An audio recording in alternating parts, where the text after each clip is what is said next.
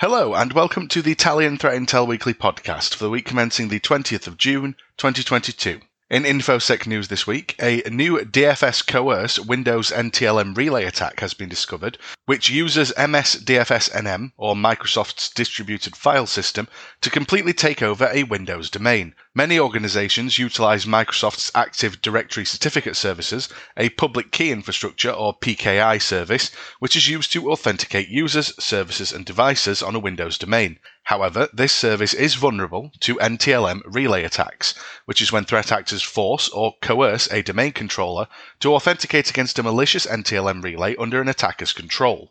This malicious server would then relay or forward the authentication request to a domain's Active Directory Certificate services via HTTP and ultimately be granted a Kerberos Ticket Granting Ticket or TGT. This ticket allows threat actors to assume the identity of any device on the network, including another domain controller. Once they have successfully impersonated said domain controller, they will have elevated privileges, potentially allowing the attacker to take over the domain and run any command. To coerce a remote server to authenticate against a malicious NTLM relay, threat actors could use various methods, including the previously discussed PetitPotam vulnerability. While Microsoft has patched some of these recent vulnerable protocols to prevent unauthorized coercion, bypasses are commonly found which allow protocols to continue to be abused. A security researcher released a proof of concept script for a new NTLM relay attack called DFS Coerce, using Microsoft's Distributed File System, or MSDFSNM protocol, to relay authentications against an arbitrary server. This DFS Coerce script is based on the PetitPotam exploit, but instead of using Microsoft EFS RPC, it uses DFSNM a protocol allowing the Windows Distributed File System, or DFS, to be managed over an RPC interface. Security researchers who have tested this new NTLM relay attack have said that it easily allows a user with limited access to a Windows domain to become a domain admin, claiming that the best way to prevent these types of attacks is to follow Microsoft's advisory on mitigating the PetitPotam NTLM relay attack. These mitigations include disabling NTLM on domain controllers, disabling web services on Active Directory Certificate Service servers, and enabling extended protection for authentication and signing features such as SMB signing in order to protect Windows credentials. Other mitigation methods include using the Windows built in RPC filters or RPC firewall to prevent servers from being coerced via this protocol.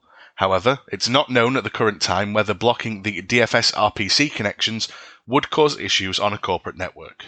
At a recent summit, Okta have discussed the recent breach and how they have completed their analysis of the incident which saw the Lapsus extortion crew get a glimpse at some customer information and have concluded that their implementation of zero trust techniques foiled the attack.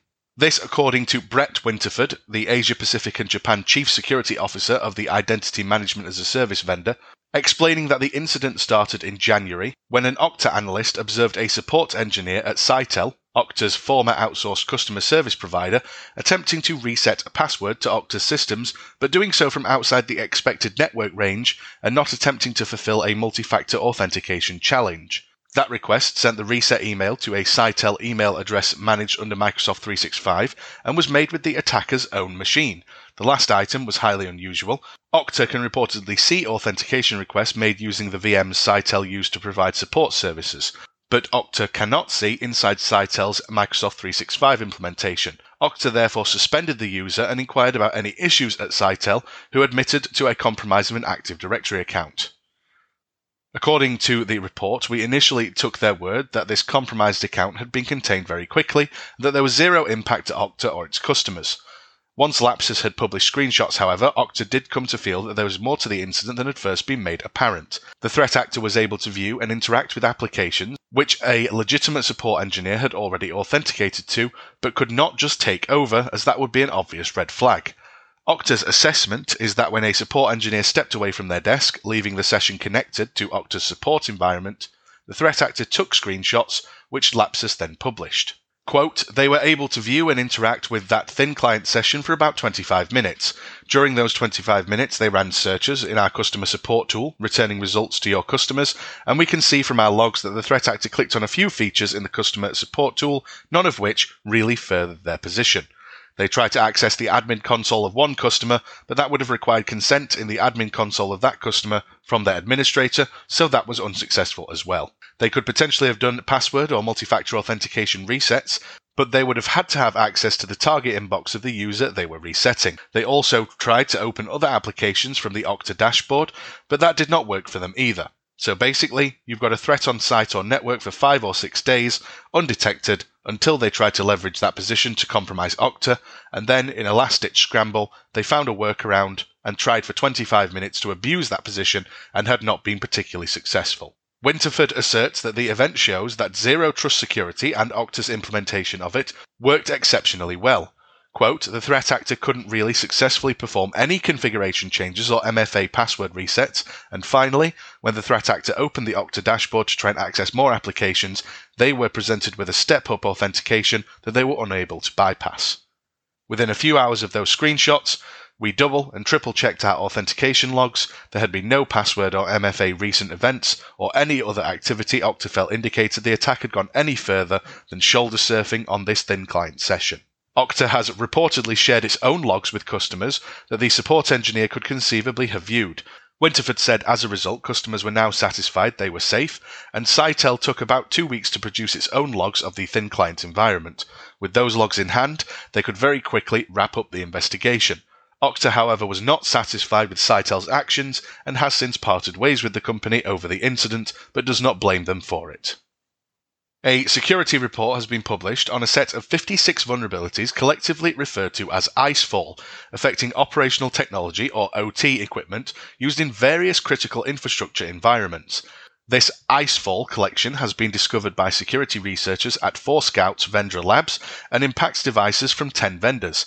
The type of security flaws included allow remote code execution, compromising of credentials, firmware and configuration changes, authentication bypass, and logic manipulation. Affected vendors include Honeywell, Motorola, Omron, Siemens, Emerson, JTEKT, Bently, Nevada, Phoenix Contact, Procons, and Yokogawa. They have all been notified in a responsible disclosure coordinated by Phoenix Contact, CertVDE, and the US Cybersecurity and Infrastructure Security Agency, or CISA. Over the past few years, the type of systems impacted by Icefall have become much more frequent as the target of specialized malware such as Industroyer 2 and Caddy Wiper, both deployed not too long ago by Russian hackers against Ukrainian power plants as part of the Russian offense in Ukraine. Icefall impacts a wide range of devices used in numerous industrial sectors, making them highly attractive, especially to state sponsored adversaries. Thank you very much for listening to the Italian Threat Intel Weekly podcast.